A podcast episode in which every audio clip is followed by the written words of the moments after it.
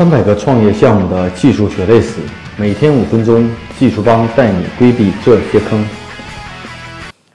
大家好，我是技术帮的 Michael，今天跟大家分享的话题是：开发一个 APP 到底有多难？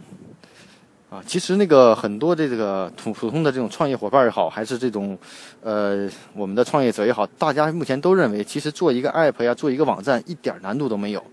啊，觉得从技术层面来说，这是非常简单的一件事情，无所谓，就是做后台程序、做页面、做各种开发、增删改查，然后前端做 UI，很多大家都认为网上有很多成熟的源代码，你可以 copy 拿来拼过来就用，对吧？这是大家对所有的技术 APP 的开发也好，微信的开发也好，都认为超级的简单。但事实上，是不是确实是这样呢？啊？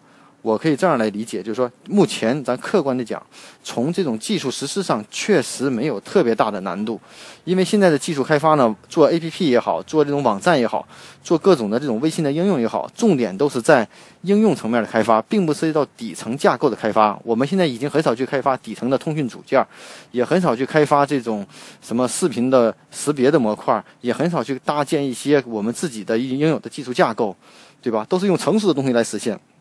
只需要把成熟的东西用好就可以了，也就说白了，我们现在做一辆汽车、做一个手机也没有那么难，对吧？我们说都可以做出来，就看我们怎么去做了。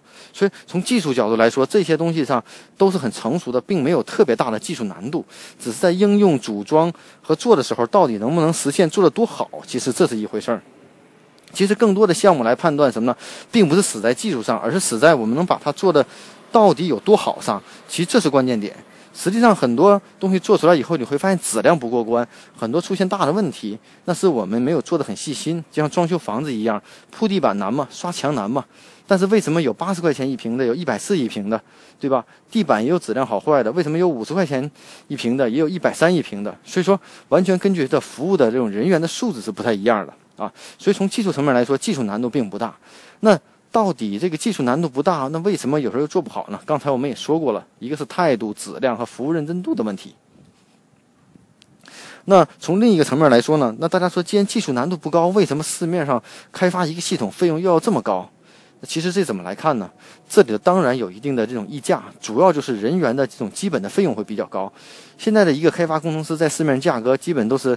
毕业以后刚培训过了，都六七千、七八千，啊，在北京没一个六七千块钱是基本没法生存的，啊，基本都得过万。有一年经验的都在过万，而且这种大的互联网公司对这种的技术人才的这种呃急需性是非常高的，造成了就看市面上的培训机构也好。啊，IT 培训机构是在互联网创业里头培训最多的，除了 IT 就是少儿英，就是英就是英语培训和少儿培训。那 IT 的这种职业教育培训，大家都觉得学学编程就能拿很高的工资，啊，其实我们现在看到蓝领的工资也很高，做中国这种。人口的这种劳动力的这种成本的红利的时期已经过去了，整体的这种劳动力的成本已经是非常高的。也就是说，为什么说现在人工智能的崛起替代劳动力这种项目会越来越受关注，对吧？所以说从这个角度来看呢，是因为人工成本高来造成的。那人工成本高，质量有没有提高？其实这个呢，肯定存在着一定的落差，一定的落差。那。那这块呢，可能就从我们的消费者来说，企业来说就要为此进行买单，所以我们会认为外包不靠谱。为什么简单的技术做不好？为什么这样？其实。从这个技术 APP 的开发角度来说，一方面是由技术的这种服务造成的，一方面也是由需求造成的。其实开发一个东西有多，我觉得难度上、技术难度上并不是特别大，更多的难度在需求的理解上。那我们现在的工程师呢，更多的只是工程师而已，他并不是一个产品和需求的理解人员。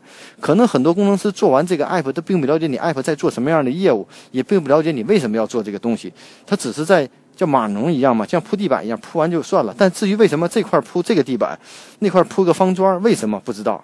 所以说呢，在开发 APP 上，我觉得从技术角度来说难度并不大。如果真的把一个 APP 要做好的话，其实你在产品的设计上要下很大的功夫。你设计的越精良越好，后续的实施的效率会越高，技术造成的错误率也会极低。就怕是什么呢？我们的需求不是很清楚，技术人员自己去理解需求，那做出来的东西就会千差万别。可能要个桌子会做出来个凳子啊，所以这是目前的这个在技术 APP 开发中的一个现象。所以说总结说出来什么呢？就说我们一直认为这个技术确实不难，但是要把它做好，确实花点时间，有一定的难度。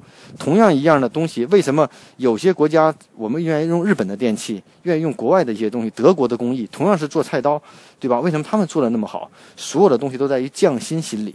匠心的心理的体现呢，并不是说是这个东西有多难，而是要做到多好。可能为了改善一点的东西，要做到很牛，那这个确实要花很长的时间啊。所以说，任何一件好的产品的打磨做出来，我觉得一点不难，也没什么太大的技术难度。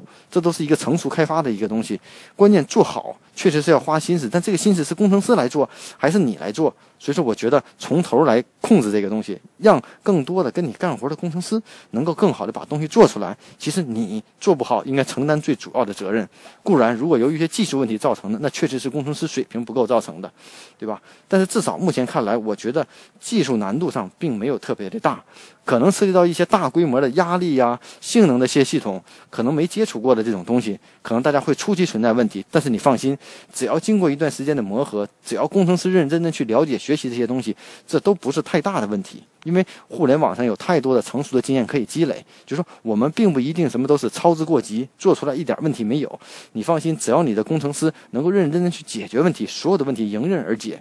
因为没有什么现在属于一个特别底层式的这种技术出现，对吧？底层的技术框架的搭建，开源的框架、Java 的架构、PHP 的架构，各种的这种开发架构都已经非常成熟，只是我们应用的好不好。不要一味的追求，特别是高深的一些技术啊，即使人工智能的技术也有很多开源的架构，我们只是在应用层面。所以呢，从这个技术开发 APP 的难度来说呢，简单的说呢，回归到今天的主题，就是说，我觉得技术上至少从目前这个阶段来说，我们做了百分之九十以上的各种的应用，并没有特别深的技术难度，但是要匠心的心理。要在需求和设计上下足够的功夫，才能把后期的工作做好。这是一个系统化的工程，绝不是一个工程师的业务。如果只是一个工程师独自干的业务，那你的东西注定是做不好的。大家可以关注我们的微信公众号“技术帮零零幺”汉语拼音“技术帮零零幺”，可以获得更多关于录音的文本内容。如果大家有任何技术问题，可以加我的个人微信，啊，Michael 苗七六幺六。M I C H A E L M I A O 七六幺六。